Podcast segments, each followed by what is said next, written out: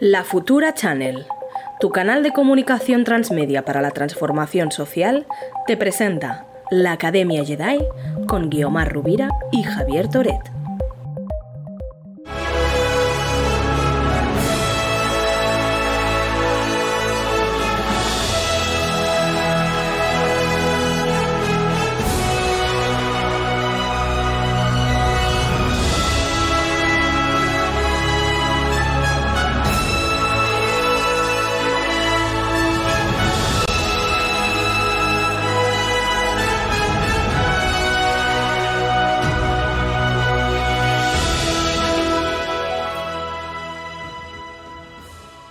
Y futuras otra, en otra eh, edición de la Academia Jedi.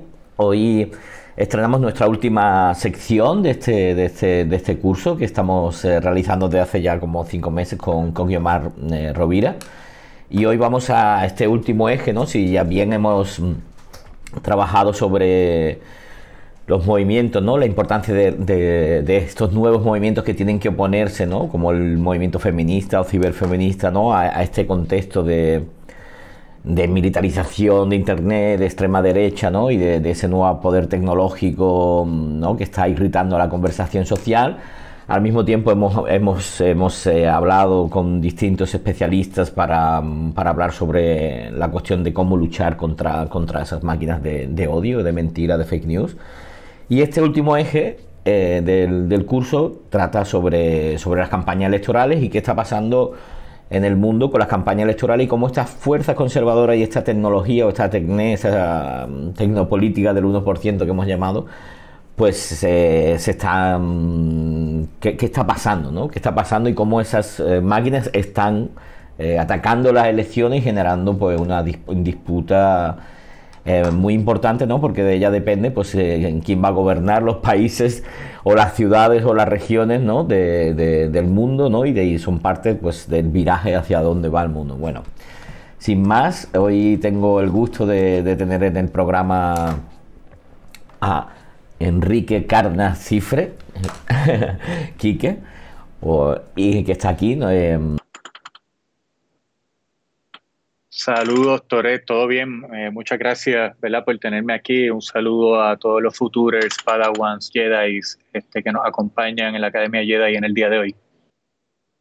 Bien, perfecto. Gracias, Toret. Mira, un placer, como dije, un placer estar aquí con ustedes. Para mí, la Academia Jedi y las personas que han pasado por aquí son, ¿verdad? Mis máster, si podemos, si podemos llamarlo de esa manera. Este, y quiero abordar la pregunta, ¿verdad? Un poco desde, pues como abordamos las preguntas quienes, quienes, quienes trabajamos en esto, que es un poco, ¿verdad? El contexto eh, de dónde venimos, ¿verdad? Dónde estamos ahora mismo y qué podemos hacer para afrontar esos retos que tú, que tú muy bien mencionas y que han estado mencionando en los últimos capítulos, ¿verdad? De, de la Academia Jedi. Así que invito también a las personas que nos están viendo hoy, que si no han visto los pasados episodios, eh, que se den la vuelta porque hay mucha información importante. Eh, nada, eh, llamo a mi presentación, ¿verdad? Que otros mundos son posibles. Ahora sí ya se ve la presentación.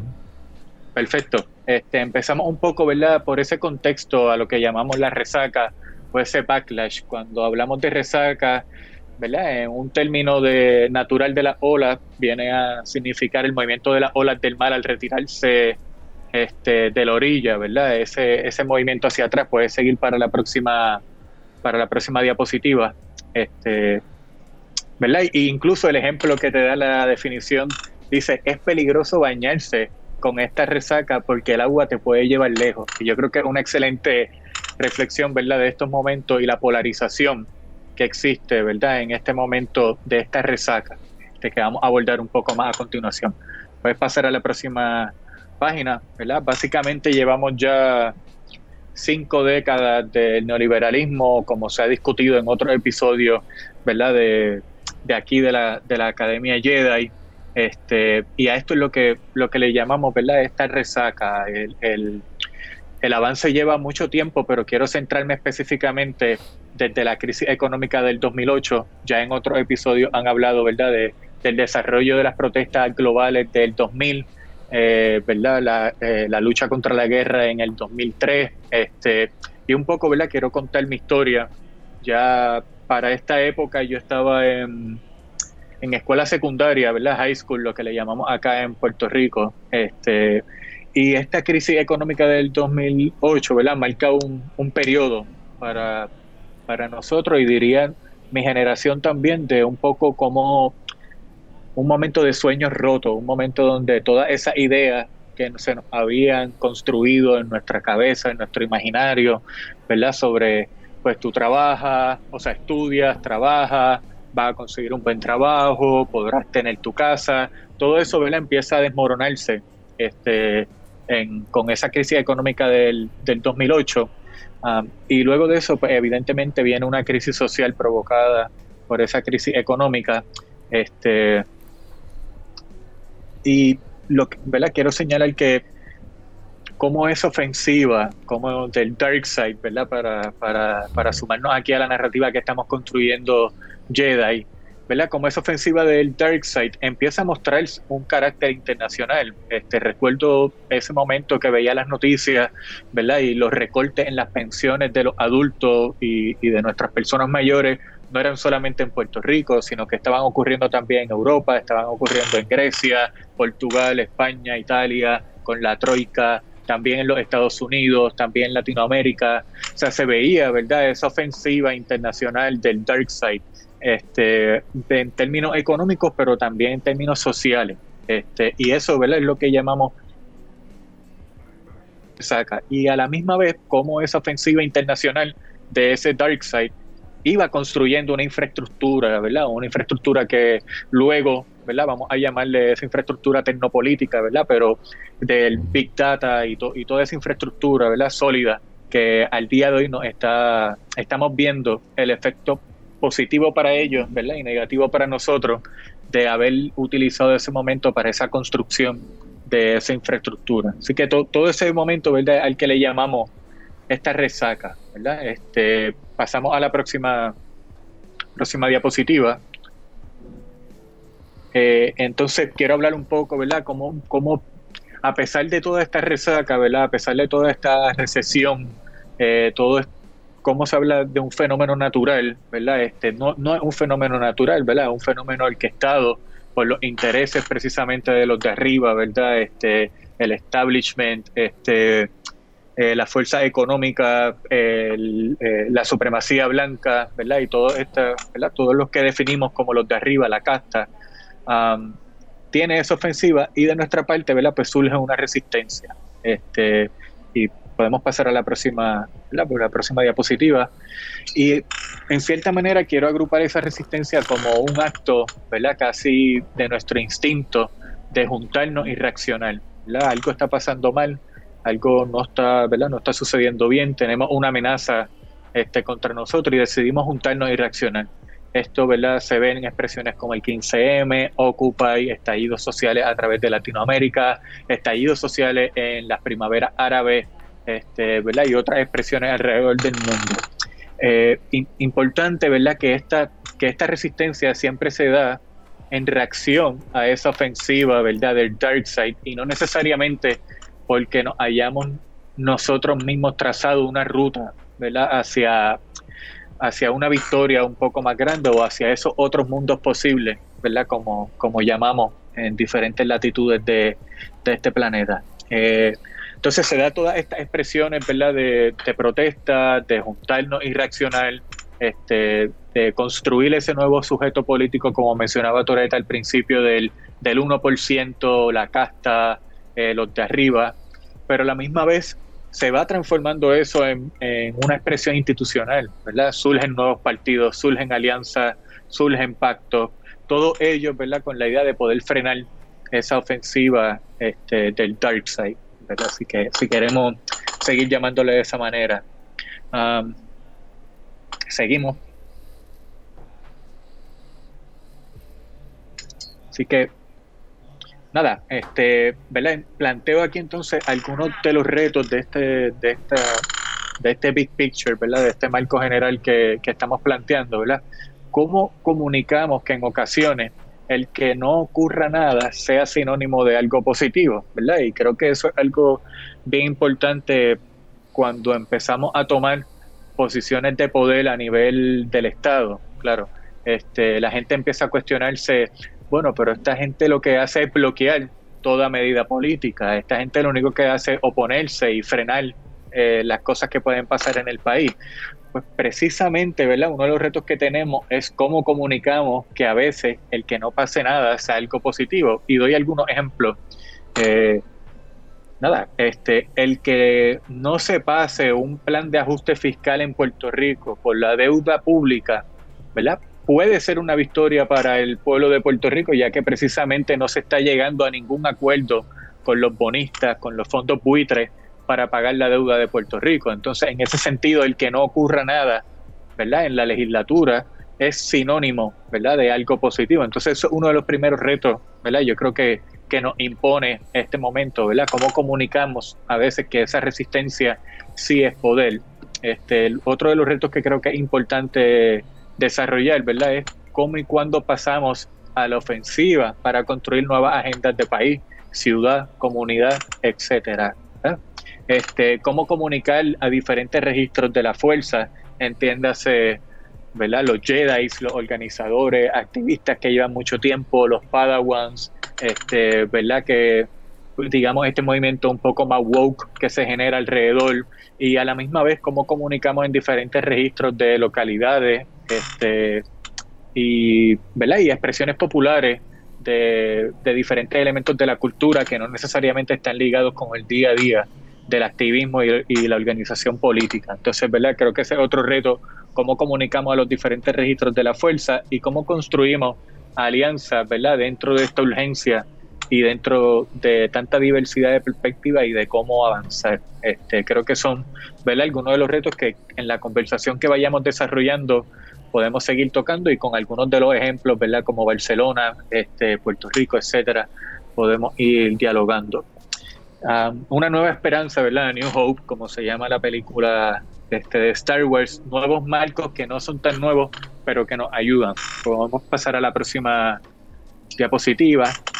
Eh, el contraataque progresivo, y me llevo esto del contraataque porque lo escuché en uno de los podcasts que estaban mencionando y obviamente, ¿verdad? Este, creo que es un clásico mezclar el deporte con, la política, que para nosotros los privilegiados, ¿verdad? Que, tenemos el tiempo y, la, ¿verdad? y podemos trabajar en esto. Ah, pero lo llamo, ¿verdad?, como ese contraataque progresivo. Si ya reconocemos, ¿verdad?, que, no tenemos el balón, que estamos en la resaca, que la ola nos está llevando para atrás, ¿cómo, cómo entendemos, ¿verdad?, que, no vamos a conseguir necesariamente el juego más bonito que podamos dentro del campo y que entonces lo que tenemos es que aprender, ¿verdad?, a jugar al contraataque y, y aprender a recuperar el balón poco a poco y recuperar eh, la agenda, en este caso, si hablamos de comunicaciones, cómo, cómo aprovechamos, ¿verdad? Cuando ellos insertan temas en la agenda para nosotros cogerlo, hacerlo nuestro, ¿verdad? Y, explotarlo aún más. Yo creo que eso es importante, ¿verdad? De reconocer que no estamos en el mejor momento para necesariamente liderar un, ¿verdad? Este, un, una ofensiva constante, pero sí estamos en un buen momento para comenzar a recuperar ese balón y para comenzar a practicar, ¿verdad? Cómo sostenemos esos momentos por periodos más prolongados de tiempo y que no solamente sean, ¿verdad? Picos este, eh, de movilizaciones. Y el otro marco con el cual más me estoy haciendo, ¿verdad? Con el cual más me estoy familiarizando últimamente es entender que no solamente hay un terreno de juego, sino que son varios los terrenos de juego. En este caso, eh, en, la, algunos compas de Chile, del movimiento de pobladores este, de Chile, algunos compas, eh, en la organización que estoy ahora mismo de mi gente, conocemos esto como el desde, contra y sin el Estado. Tenemos que trabajar desde el Estado, contra el Estado y sin el Estado para poder llegar a, a lo que nosotros llamaríamos, ¿verdad? Como ese buen vivir, ¿verdad? Ese objetivo común, como llamarían, ¿verdad? Este, en otros lugares. Ah, así que creo que entender, ¿verdad?, que existen esos, esos diferentes terrenos de juego y cómo unos apoyan a los otros es importante, pero sobre todo entendiendo las limitaciones de cada uno de los terrenos de juego. Este, creo que esto es uno, ¿verdad?, de los marcos más importantes en este nuevo terreno, este, ¿verdad? perdón, en este nuevo contexto político que, nos encontramos ahora mismo en coyuntura. Eh, lo vemos ¿verdad? Lo, vemos, lo vemos en, el movimiento de los años. Cada vez que hay, ¿verdad? No se alimenta un momento, o sea, no se alimenta una campaña electoral sin haber tenido momentos de protestas contra el Estado, de iniciativas sin el Estado, que dan la capacidad de imaginar este, nuevas comunidades y otros mundos, ¿verdad? Que son posibles a la misma vez que en la batalla contra el Estado y desde el Estado nos vamos acercando un poco más allá. Eh, Toret, en cualquier momento si quieres... No, no, vamos bien, te quedan todavía pues para la intervención inicial 7, 8 minutos si quieres, pero vaya que si no... Perfecto. Dale, sigue, sigue. Dale, gracias Toretti. para quien no lo sepa, Toretti y yo vivimos juntos un tiempo también, así que eso es un dato interesante que quizás podemos tocar en otra charla. So, si me escuchan diciéndole Toretti, este, ¿verdad? Es de cariño. Este, todo bien, todo bien. ¿Cómo le llamaba? Audiencia, ¿verdad? Este, pasamos al próximo, al próximo slide audiencia, la divido aquí, ¿verdad? En el tema que estamos trabajando, Jedi, Padawans, ¿verdad? Regiones, planetas y galaxias. Este, seguimos adelante hacia la, hacia la próxima diapositiva y básicamente, ¿verdad? Es cómo entendemos eh, esa combinación de contenido y la dirección en los canales. Este, y me explico. Eh, creo que, que, tú eres, que tú también puedes dar ejemplos de esto, pero básicamente los momentos pico y los momentos que más hemos podido sostener, este, ya sea el reach, ¿verdad? el alcance, el engagement, este, y ese, esa movilización activista, tanto digital como, ¿verdad? como, como física, e-, esos momentos que logramos combinar contenidos este, que trabajan para estas diferentes audiencias. Y me explico. Ah, en este último, ¿verdad? En donde estoy trabajando actualmente eh, con mi gente, las semanas que, mejor nos ha ido ha sido las semanas que podemos combinar nuestro trabajo desde el Estado, contra el Estado y sin el Estado, eh, durante periodos de una semana, dos semanas, de darle combinación ¿verdad? de contenido a nuestra audiencia, que tocan esas diferentes, ¿verdad? esos tres diferentes terrenos de juego, a la misma vez que mezclamos memes, cultura pop con profundización de contenido. Este, creo que ¿verdad? Que eso es una pieza clave también en esto, en este momento que, estamos trabajando las comunicaciones, ¿verdad? dentro de estos nuevos marcos, no dejar de atender las diferencias las diferentes audiencias, aunque tu mensaje sea uno, siempre hay una manera, ¿verdad?, de convertir ese mensaje este, para las diferentes audiencias y creo que eso es fundamental en lo que, ¿verdad? En lo que estamos viviendo ahora y en lo que podemos hacer. Este, vamos pasando a la próxima ¿verdad? Las próximas diapositivas, se repitió esa, así que vamos para la otra. Y finalmente, ¿verdad? Llegamos al elemento de la tecnopolítica, ¿verdad? Como elemento potenciador. Este, y aquí quisiera hablar un poco, ¿verdad? De cómo, cómo es la combinación, ¿verdad? De, de ese Big Data, de esas comunidades virtuales, de identificar bien esa guerra de bots y de identificar bien esa guerra, ¿verdad? De, de infraestructuras digitales completas que están, que están literalmente yendo de país en país eh, para setear la agenda, para impulsar candidatos ¿verdad? Que, venían de la nada y que eran outsiders completamente, pero ¿verdad? todo con una ideología de, derecha. Este, vemos cómo, cómo eso ha, cambiado el juego este, de, la, de la política ahora mismo e incluso estamos viendo cómo está teniendo efecto en la economía con los casos de Elon Musk ¿verdad? Con la compra de Twitter o cada vez que habla de alguna criptomoneda. O sea, creo que, ¿verdad? Que esto es, que esto es, diría Toret, ¿verdad? Eh, o, ¿verdad? O diría yo también que, que realmente es el verdadero elemento diferenciador de esta época. Creo que si hay algo que cambia las reglas del juego es precisamente la tecnopolítica y quizás con la parte de las preguntas y eso podemos profundizar un poco más cómo se ve eso en una campaña política. Así que lo dejo hasta aquí por ahora. Muy bien. Pues fantástica. conversación. Fantástica introducción, muchos, muchos elementos ahí que me he quedado con ganas de, de comentar, ¿no? Porque está esa, bueno, una de las cosas, ¿no? Ese buen vivir, estaba, me venía a la cabeza, ¿no? Ahora el vivir sabroso, ¿no? De, la campaña de Francia Márquez y, Petro. Y, Correcto. y nada, también me, me, gustaba mucho esto y que ya te lo voy a... Iba a empezar por ahí, eh, con tu trabajo un poco actual, después vamos a, a volver a, a, las campañas. Pero me encanta este lema de... ¿Cómo es? Eh, siempre me... Contra, eh, sin... Y desde el Estado, ¿no? ¿Podrías hablar un poco de, tu trabajo en Mi Gente, en esta organización, y también un poco el sentido que tiene esa expresión dentro de, ese proyecto? Sí, mira, pues yo nada, actualmente soy director de comunicaciones. Primero quiero empezar por decir que mi gente lleva cinco años, yo apenas llevo ahí ocho meses, ¿verdad? Mi gente tiene un trasfondo de la lucha contra las deportaciones en los Estados Unidos específicamente, ¿verdad? Con la comunidad Latinex. Este, y, y ha desarrollado, ¿verdad? Una infraestructura digital, ha desarrollado una infraestructura de datos, ha desarrollado una red entre diferentes hubs, ¿verdad? Este, a través de los Estados Unidos para poder soportar ese trabajo desde, contra y sin el Estado. Este, y ¿Y a qué, ¿verdad? ¿Y a qué nos referimos con eso? Pues básicamente, creo que, lo, y, y, lo entendemos bien, ¿verdad? Quienes hayamos venido del activismo, ¿verdad? Sé que, sé que tú tienes tu trasfondo, ¿verdad, Torres? Venir de, del activismo sin el Estado, construir lo que fue el invisible, ¿verdad? Este, eh, como proyecto autogestionado, huertos caseros, este, etcétera. O sea, es como cómo la combinación de esas tres cosas siempre es necesaria, ¿verdad? Para poder avanzar a lo que nosotros conocemos, ¿verdad? Le llamamos como el buen vivir, pero que no viene de nosotros, precisamente viene de la, de la experiencia latinoamericana, incluso lo puedes tirar hasta atrás, hasta Ecuador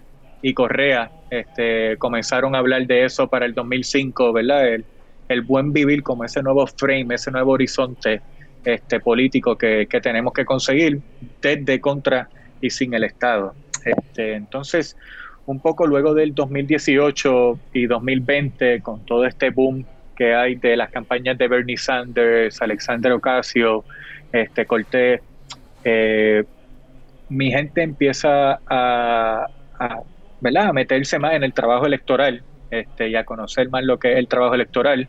Eh, venía de un trasfondo más sin y contra el Estado. ¿verdad? Yo creo que muchos hemos seguido ese recorrido también en, en nuestra vida. Este, y se da cuenta que, hay poder en el trabajo desde el Estado. De momento, eh, eh, por ejemplo, en casos como Georgia, en Atlanta, en los Estados Unidos, eh, todavía es ilegal que un inmigrante pueda sacar una licencia de conducir, mientras que en muchos estados de los Estados Unidos eso es posible. pues esta organización que antes hacía trabajo sin y contra, que se llama GLAR, de momento se da cuenta que tenía el poder de convencer a políticos de que asumieran dentro de su discurso que había que darle licencia de conducir a los inmigrantes. Entonces empiezan a darse cuenta que contra llevamos 20 años haciendo trabajo sin el Estado, contra el Estado, y no habíamos estado tan cerca ¿verdad? De, lograr eh, esa lucha concreta hasta que empezamos a hacer trabajo desde el Estado. Así que esa combinación, ¿verdad? De, terrenos de juego y entender cómo funcionan esos tres terrenos de juego en constante colaboración, ¿verdad? Pero desgaste interno también de la estructura y de nosotros como personas, ha sido, yo creo que es clave, ¿verdad? Para, para el futuro.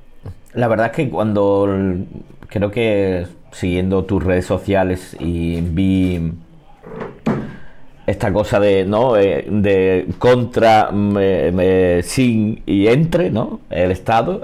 Y desde eh, desde me pareció como no sé como una formulación como muy clarividente y que rompía como muchas de las dicotomías excluyentes absurdas en las que muchas veces el activismo se veía no es o luchas en la calle o escuchas, ¿no? Como que puedes, en realidad, mm, todos esos terrenos de juego, todos campos de batalla, que en realidad podemos pensar también en el campo electoral, también es así. ¿no? Hay muchas partes de la batalla y, la cuestión es que todos esos engranajes funcionen bien. Puede ser muy bueno haciendo una movilización puerta a puerta, pero si no tienes una buena estrategia digital, pues, pues no, va a tener, no vas a tener buenos resultados y viceversa.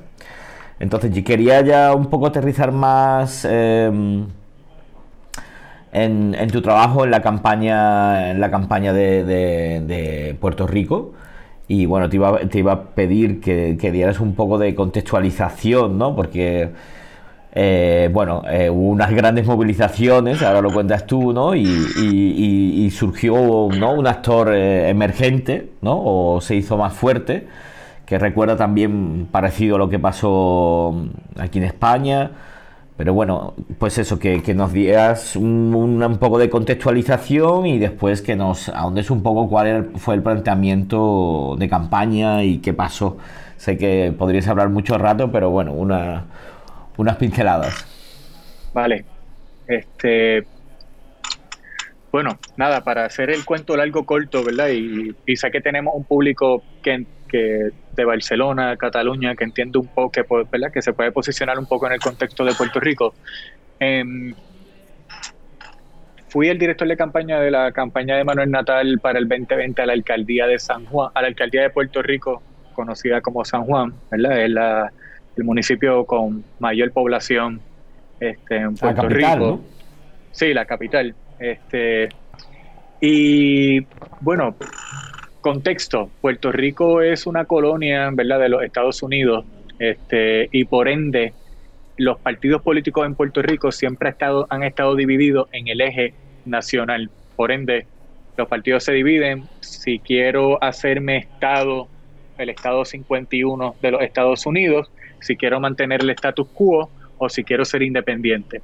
Y a través de nuestra historia, ese ha sido el debate eh, político en el país. ¿Qué ocurre? Este, durante, te diría yo que desde la crisis del 2008, ¿verdad? que hablábamos al principio, eh, la economía de Puerto Rico se ha venido abajo por ser directamente, ¿verdad? por la relación colonial, pero también por el capitalismo este, que existe en Puerto Rico y el neoliberalismo local. Eh, eh, comienza a surgir el tema de la deuda y el endeudamiento público que tenía el país.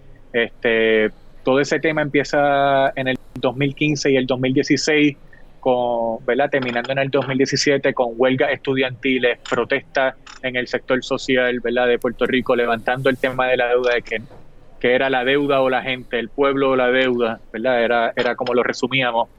Este, y dentro de todo eso llega el huracán María. ¿verdad? ¿Y qué pasa? El huracán María es este evento catastrófico en Puerto Rico que nos hace básicamente ver el Puerto Rico que teníamos, que realmente nos pintaban un país que no era tercermundista, pero eh, María le quitó ese velo, ¿verdad? Esa, esa sábana, esa pintura y capota, como llamamos, ¿verdad? Este, que tenía Puerto Rico y vimos, ¿verdad? Y vivimos, ¿verdad? Quienes estuvimos aquí en Puerto Rico en ese momento, la precariedad que se vivía en el país. Este, en, durante esa recuperación, el gobierno de Ricardo Rosselló, ¿verdad? Empiezan a salir eh, pues los asuntos de corrupción, este, se empiezan a encontrar que suministros de alimentos, suministros de agua, suministros de medicamentos se estaban utilizando como campaña política, este, se aguantaban los suministros para que el alcalde pudiera ir a repartir pueblo por pueblo, este, tú sabes, para conseguir el voto de la gente luego en las elecciones del 2020. Y todo eso empieza a resurgir hasta que explota todo con un chat de Telegram este, que se filtra en el 2019, en el cual hay un montón de contenido misógeno, un montón de ataques a figuras políticas de la oposición, tanto electoral como organizaciones este, de base, ¿verdad? Entonces, todo eso genera un malestar en Puerto Rico que estalla, ¿verdad? En combinación con el uso de las redes, la convocatoria de Bad Bunny, la convocatoria de René, este, y esta combinación que hablábamos ahorita de las diferentes audiencias, que creo que es importante para entender el desde contra y sin, ¿verdad? Como también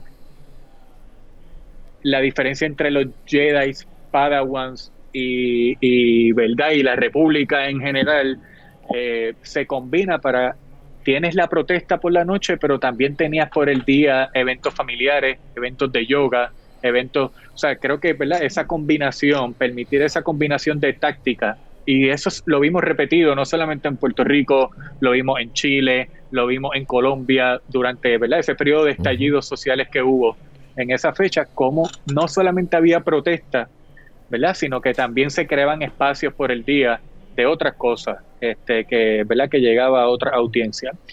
En ese proceso, ¿verdad? Se crea, justo un poco antes de ese proceso, se crea Victoria Ciudadana, buscando romper con el eje tradicional, que era el eje nacional, independencia o estadidad 51 eh, con Estados Unidos, y propone, mira, aquí hay una agenda urgente y aquí hay una agenda común, ¿verdad? Este, y esa agenda urgente y agenda común es poner la casa en orden y es básicamente sacar toda esta corrupción que nos, ¿verdad? Que nos trajo hasta donde estamos ahora mismo, sacar todo este neoliberalismo, toda esta autoridad, los recortes a, a toda la infraestructura pública, ¿verdad? Que ha habido durante los últimos años y necesitamos trabajar eso en medida que sí trabajamos la descolonización de Puerto Rico, pero como una cuestión urgente hace falta una alianza de país para, para lograr esto. Un, apéndice para darte también un poco.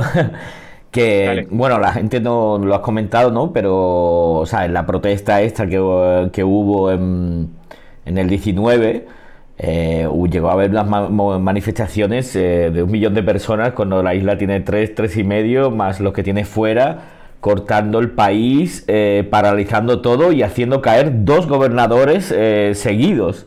Una cosa histórica, en un periodo de tiempo súper rápido y como, como un 15M, pero de Puerto Rico, o tropical, que, realmente tuvo una eficacia brutal. Me refiero que mm, en, España no cayó Rajoy, eh, en, Puerto Rico sí.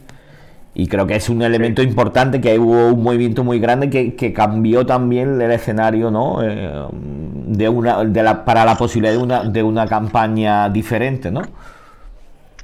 Gracias por rescatarlo, Toré, porque a veces nosotros desde acá, ¿verdad? No, no vemos esa gran victoria, ¿verdad? Pero sí, definitivamente cambia en la psiqui, ¿verdad? De, de, quienes vivimos en esta isla por mucho tiempo que no habíamos visto grandes victorias ni nada. Y, y a pesar de que simplemente es quitar como quien dice, rey puesto, ¿verdad? Rey, rey muerto y rey puesto, al final como quiera llega un neoliberal, etcétera, pero, pero en el ideario de la gente, decíamos siempre que Puerto Rico no era como Latinoamérica, que, que se levantaba siempre a sacar gobernantes este, protestando y siempre había ese imaginario que nosotros éramos más dóciles, pero cuando salimos a la calle en ese 2019, ¿verdad? Se demostró este, que sí tenemos eh, ¿verdad? esa fuerza y ese poder de poder sacar este, gobernadores y definitivamente eso fue el motor ¿verdad? y fue lo que creó esa ola para, para, para generar lo que sucedió en el 2020 en las elecciones.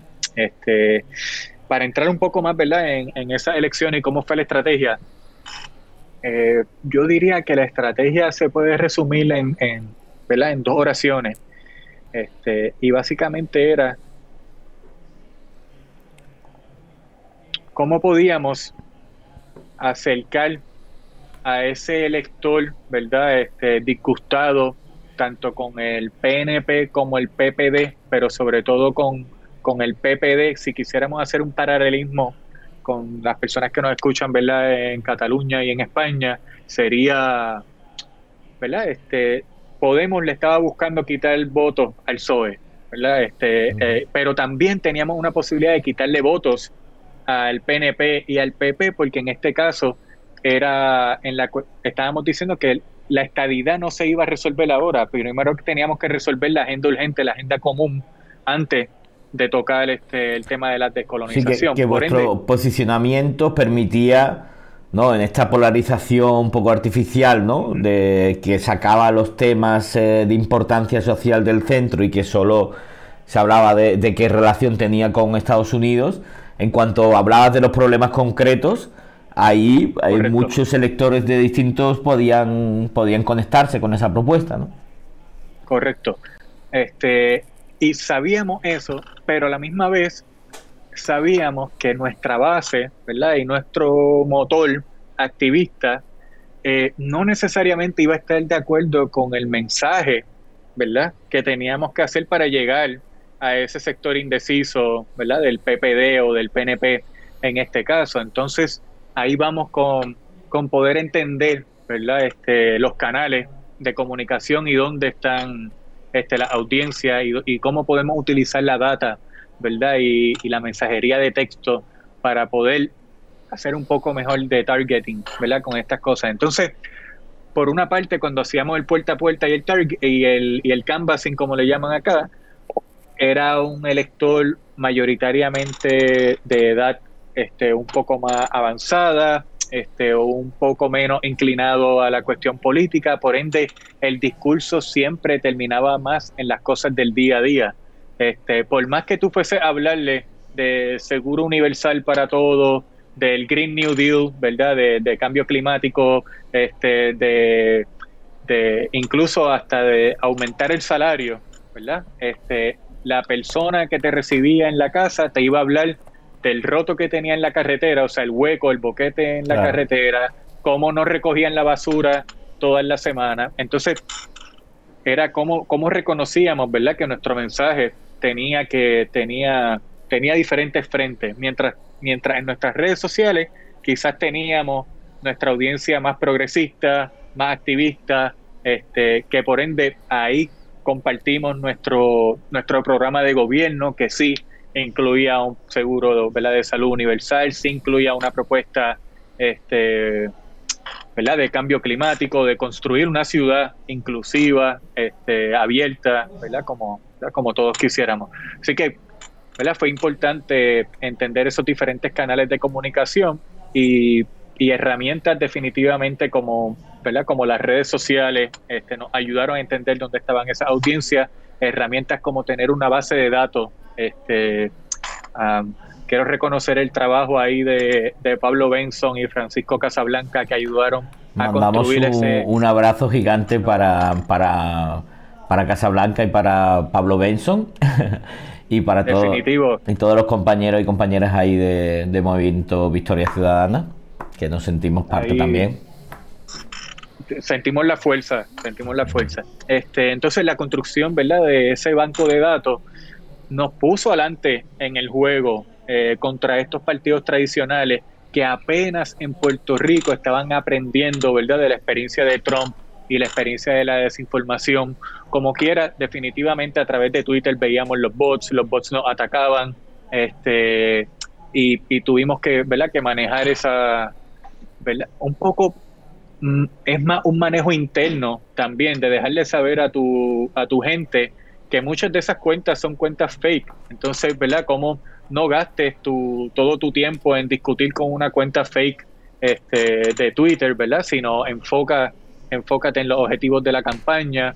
Yo creo que un poco de esa educación activista que, ¿verdad? que ustedes también realizan ahí era, era como lo más importante también de, de no sobre reaccionar a los ataques que nos hacía este en este caso el establishment, la derecha y los partidos tradicionales en Puerto Rico. Eh, y, bueno, sí, eso. Vale, y mm, por ir a entrar un poco ¿no? más al detalle, ¿no? porque ya la gente no sabe qué pasó. Yo lo sé, pero... Mira, vamos a, voy a compartir otra vez aquí, o Sergio, comparte otra vez la presentación, pasa dos páginas. ahí está. Ok, ahora sí, resultados, San Juan. Nada, como pueden ver, Manuel Natal eh, de Victoria Ciudadana llegó en segundo lugar. Este, nosotros entendemos, ¿verdad?, que nosotros ganamos esa elección. Este, hay que darle un poco de contexto. En Puerto Rico, el, el mismo año electoral 2020, el PNP, el partido que gana, Miguel Romero, cambió todas las reglas del juego en la Comisión Estatal de Elecciones, que es el ente regulador de las elecciones y básicamente cuando antes era un sistema de balance en el cual todos los partidos tenían un voto, este, una decisión, eh, la estructura completa pasa a ser del gobierno que está en el poder. Por ende, en ese caso, toda la estructura de la Comisión Estatal de Elecciones ¿verdad? fue del Partido Nuevo Progresista. Eh, independientemente ¿verdad? de si, si hayamos ganado o hayamos perdido por esa X cantidad de votos, eh, el Movimiento Victoria Ciudadana era un tercer partido, este, era un partido nuevo, emergente, y definitivamente este resultado, ¿verdad? Un resultado positivo. Es un resultado espectacular, o sea, porque era una fuerza que tenía, ¿cuánto por ciento antes? Eh, no había no había ninguna una fuerza nueva. anterior.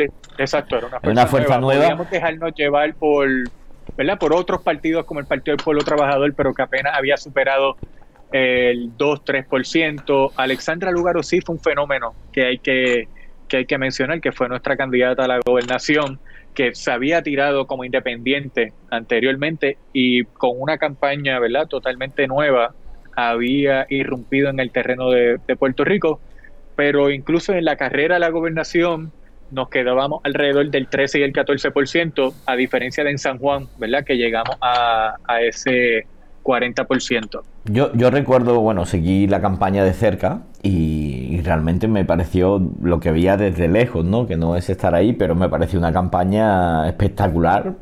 Me refiero que no Manuel Atal era conocido, pero no tanto. Y bueno, la comunicación de él me pareció que fue súper eh, directa. Me acuerdo ahí en, ese. Porque, bueno, quien, quien no conozca a Manuel Natal, pues es una persona joven, muy dinámica, muy... Y, yendo a, hacer el puerta a puerta con esa especie de skate, eh, recuerdo sea, la energía que, creó la campaña y la sensación total de... Recuerdo el día de... que se creó una especie de movimiento ¿no? en torno a él y un empoderamiento muy, muy poderoso y era la sensación total, ¿no? Con los apoyos de, de Bad Bunny, de René, de un montón de otros artistas la sensación de que, era imposible no ganar, aunque eras una fuerza nueva. Y yo recuerdo haberme acostado a las tantas de la noche y estábamos arriba antes de, de y, me y ya por la mañana ya no. Y nada, supongo que tuvo que ser también muy, muy duro porque la campaña realmente fue increíble y, y, merecía totalmente ganar. Es difícil cuando empiezas de nuevo ganar a la primera, pero realmente también molesta cuando ves que te roban ahí en el último instante la cosa. Sí, este, eh, si puedes colocar otra diapositiva más que quiero demostrar cómo la estrategia que dije nos funcionó exactamente como lo teníamos planificado. Dale a la, dale a la próxima. Eh, ¿Puedes seguir la siguiente? Abajo, Sí. Aquí estamos, esta, ¿no? Eh, bueno, no, otra más, disculpa. Vale, esta. Ok, ahora sí, vale. Mira, aquí vemos, ¿verdad? Esto es San Juan y estos son las unidades electorales más pequeñas de San Juan. Este, y vemos, ¿verdad? El resultado del 2012, 2016 no existía Victoria Ciudadana, no existía este, la, ¿verdad? No existía la figura de Manuel Natal como un candidato fuera del Partido Popular. Y vemos como en el 2020 hicimos, ¿verdad? Literalmente, si pueden ver, le quitamos todos los votos al PPD, al PSOE, si quisiéramos llamarlo así, ¿verdad? Este, le quitamos todos los votos, los convertimos en amarillo, esas unidades. Incluso llegamos a debilitar varias unidades ¿verdad? Del, Partido Nuevo Progresista. Y quiero explicar un poco aquí cómo hacíamos la combinación entre el mundo offline y el mundo online, ¿verdad? este, en el desarrollo de la estrategia territorial comenzamos por, los que entendíamos que eran nuestros bastiones, ¿verdad? Nuestras unidades más fuertes y empezamos a hacer un ciclo de enviamos un mensaje de texto a toda la gente que vive ahí para que sepan que vamos a estar tocando las puertas al día siguiente o al próximo día. Pasábamos, tocábamos las puertas, recogíamos data, información y ya cuando teníamos algo nuevo para compartirle, le dábamos seguimiento, ¿verdad? Y se lo compartíamos. Este, si entendíamos que la gente, ¿verdad? Se, eh, quería involucrarse más, rápido lo poníamos, eh, ¿verdad? Lo involucrábamos a amplificar nuestro, ¿verdad? Nuestro contenido en redes sociales, este, y, entre otras cosas. O sea, que, siempre tratábamos de tener ese circuito, ¿verdad? De, de, la, de si estamos haciendo trabajo en el terreno, pero la importancia de que ese trabajo en el terreno se, se le dé continuidad con, con trabajo ya sea por mensajería de texto o por redes sociales. Este, no hay, ¿verdad? No hay forma de que tú le toques la puerta a alguien eh, un mes antes de la elección y que el recuerdo de esa persona sea tan puro como para el día de la elección volver a votar por ti. Necesitas seguir tocándole, ¿verdad? Ya sea con mensaje de texto o redes sociales. Pues nada, estamos llegando al final de nuestro programa. Quería preguntarte un poco sobre, sobre mm, Victoria Ciudadana, sobre el movimiento Victoria Ciudadana, ¿no? Que entiendo que ahora pues em, no estás trabajando ahí porque estás trabajando en otro sitio, pero supongo que seguirás eh, conectado y vinculado de alguna manera. Y que hablar de, de, lo que ha quedado, ¿no? Lo que ha quedado y lo que ha construido, ¿no? O, qué es lo que tiene después de. porque fue, claro, en San Juan, pero también en todo el país, ¿no? Como una irrupción de, de un nuevo espacio político, ¿no? También al calor de haber cabalgado, ¿no? este gran movimiento que hubo en 2019. Este, mira, pues da la mala suerte y la buena suerte a la misma vez que los corruptos no dejan de ser corruptos. Este, y todo este año en Puerto Rico han habido arrestos por corrupción contra el Partido Nuevo Progresista, contra el Partido Popular Democrático. Por ende, esta ola, ¿verdad?, que veníamos arrastrando desde el 2019, quizás no es tan intensa, pero se mantiene y sí queda esa esperanza todavía, ¿verdad?, de que de que hay una alternativa de cambio y actualmente Victoria Ciudadana está apostando por construir una alianza este, de país en el cual no solamente se incluya eh, otros partidos emergentes y otros partidos ¿verdad? como progresistas, como lo es el Partido Independentista Puertorriqueño, pero también incluir sectores sociales. Este, yo creo que aquí el reto es cómo hacemos que más gente se involucre en esta ola de cambio y que sí hay una posibilidad de, ¿verdad? de transformar el país en los próximos años. Este, ahora mismo ese proceso de alianza ha tenido eh, buenos indicios eh, para, para, para decir algo. Históricamente el Partido Independentista puertorriqueño no ha estado abierto a alianza con otros partidos que no toquen el tema colonial de, de Puerto Rico. Este, y recientemente en febrero y marzo han sacado comunicados de prensa diciendo que están abiertos a una alianza con Victoria Ciudadana. Eh, este, por ende, creo que esa semilla que lleva tirando Victoria Ciudadana, ¿verdad? Y que, y que se lleva tirando desde la campaña de Manuel Natal, de que sí hay posibilidad de ganarle a estos dos partidos si hacemos una alianza de país, no solamente desde el terreno electoral, sino también desde el terreno contra y sin el Estado, ¿verdad? Si hacemos, si entendemos ese, esos tres terrenos de juego y entendemos que, pues mira, cada cuatro años hay que ir a votar, pero a la misma vez en ese periodo de tiempo tenemos que seguir construyendo alternativas al Estado y tenemos que seguir batallando contra el Estado, creo que nos va a dar la ruta, ¿verdad? Para, para poder tener un triunfo este, en el 2024 y, ¿verdad? Y, seguir esta ola que ojalá, ¿verdad? Seguir con la ola de México, Chile, este, Brasil, ojalá y ocurra un milagro en, en Colombia, ¿verdad? Con, con lo que está ocurriendo Sí, sí, bueno, ya, que lo mencionas, ¿no? Porque te quería hacer una pregunta sobre, sobre esto, ¿no? Eh, esta nueva ola, ¿no? De, mm, partidos de izquierda, centroizquierda, más eh, eh, progresistas, ¿no? Que mm, al otro día leí un artículo que como hablar de otra tercera ola, ¿no? Porque ya ha habido varias diferentes en los últimos 20 años, 20, 30 años. Y, mm, pero también estaba habiendo una evolución eh, en, torno a las campañas electorales, ¿no? Si teníamos también, ¿no? La derecha, ¿no? Con su guerra fake news, ¿no? Lo podemos ver ahora en el en las elecciones colombianas con este Rodolfo, ese señor que se han sacado de la manga, ¿no? Parece que cuando el establishment cae, siempre hay alguien que puede hacer de Trump. Entonces, que es... Una serpiente con siete cabezas. Claro. No, a ver, una persona que, que, la, que la líe mucho y que pueda eh, entrar en ese juego y hacerlo bien dentro del show mediático, pues, pues eh, siempre encuentran. Pero respecto a las fuerzas progresistas, que sé que has estado siguiendo de cerca la campaña chilena, que creo que es una campaña muy muy interesante que también ahora a mis amigos colombianos le digo, mirad la campaña chilena, no todo está perdido. La primera vuelta es una cosa y los candidatos no se suman automáticamente los candidatos de la derecha, es más, más complejo que eso. Y, también que, en Chile, ¿no? Después de la primera vuelta donde apareció Cast y toda la mm, el revival, ¿no? del fantasma de Pinochet, ¿no? Eh, ¿no? en un país que se había movilizado tanto con un proceso constitucional en marcha y tal, ¿no? Parecía como impensable, ¿no? Como de... Y la gente se movilizó en un mes eh, de una manera increíble, ¿sabes? Como que no había mañana y te jugabas todo y la gente se movilizó y realmente se veía, ¿no? Veías en tus redes sociales tus amigos chilenos que estaban ahí, que no... Y bueno, una reflexión un poco sobre este contexto y, sobre también los elementos interesantes que, aprendiste del seguimiento de la campaña chilena. Sí, mira, pues la para mí, igual que tú dices, la campaña en Chile es un ejemplo que hay que mirar para los, para todos estos próximos años que vienen y las próximas campañas.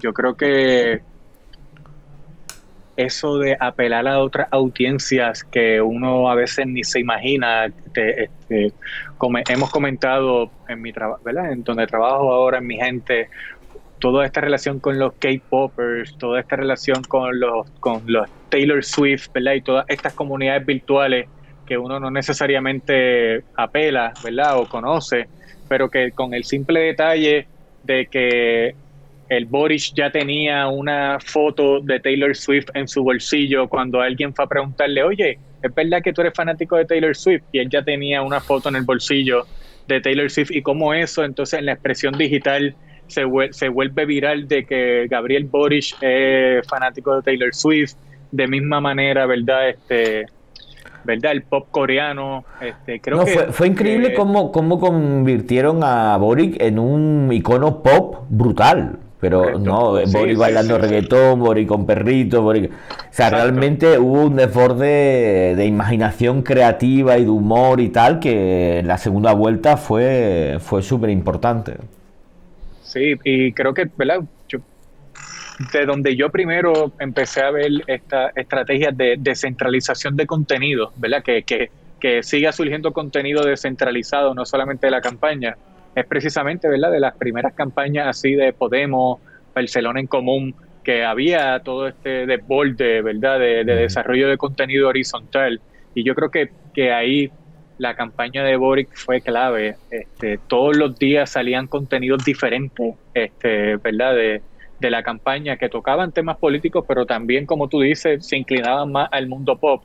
Y yo creo que ahí hay tenemos mucho que aprender de, de eso. Este, por usar un ejemplo, hay que ver cómo, o sea, sí en mi campaña, ¿verdad? Este, en la campaña de San Juan, Bad Bunny no endosa este, a la campaña de Manuel Natal, pero también tenemos que ver cómo le sacamos más el jugo a la parte pop de Bad Bunny para poder, ¿verdad? Este potencial campaña este, que, ¿verdad? Que toquen esa otra audiencia, que no llegamos necesariamente por los canales que ya tenemos.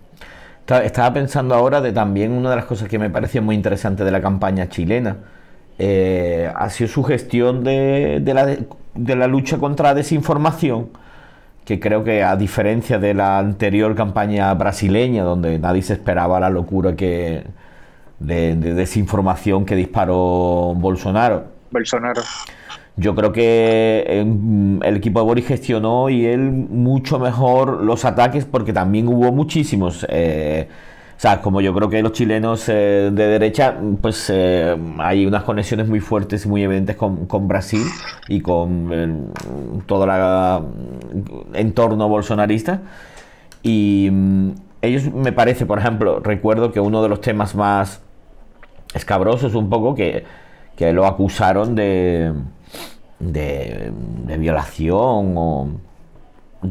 ¿Sabes? Lo, acusaron de varias eh, cosas muy graves y ah, también de, ser adicto a drogas, bueno, varias cosas.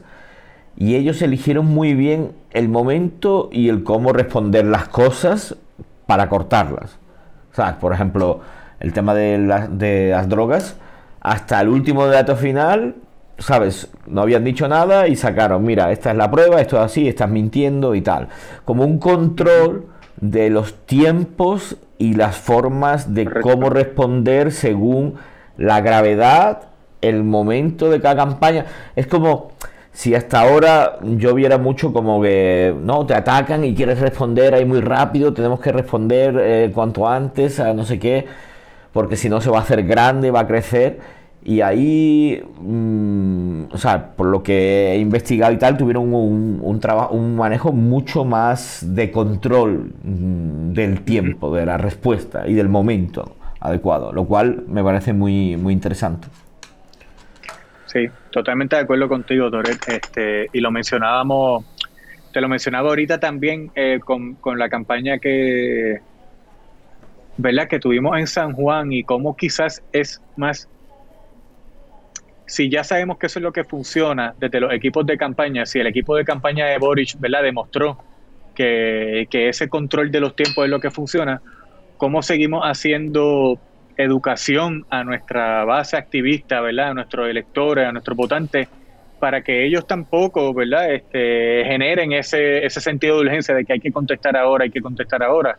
Aquí en Puerto Rico, eh, cada vez que nos atacaban, sí, eh, muchas de las personas cercanas querían ya reaccionar, hay que disparar, hay que disparar, no, vamos a esperar el, el momento, vamos, creo que, que siempre escuchar, monitorear las redes, monitorear el ruido, ¿verdad? Este, el eslogan de, ¿verdad? de la futura channel, sacar la señal del ruido, ¿verdad? Creo que siempre es importante para entender cómo responder, por dónde responder y cuándo responder. Bueno, pues eh, Quique, un gusto, ha sido una conversa súper súper entretenida, aprendí un montón, eh, un gusto que hayas venido y, y, espero que nos veamos pronto y que esa lucha dentro, contra y desde el Estado eh, siga avanzando aquí, allá y en todo lugar. Te mando un abrazo muy grande y gracias. Gracias, Toretti. Un abrazo para ti también. Este, y seguimos dándole duro desde contra y sin el Estado. Saludos.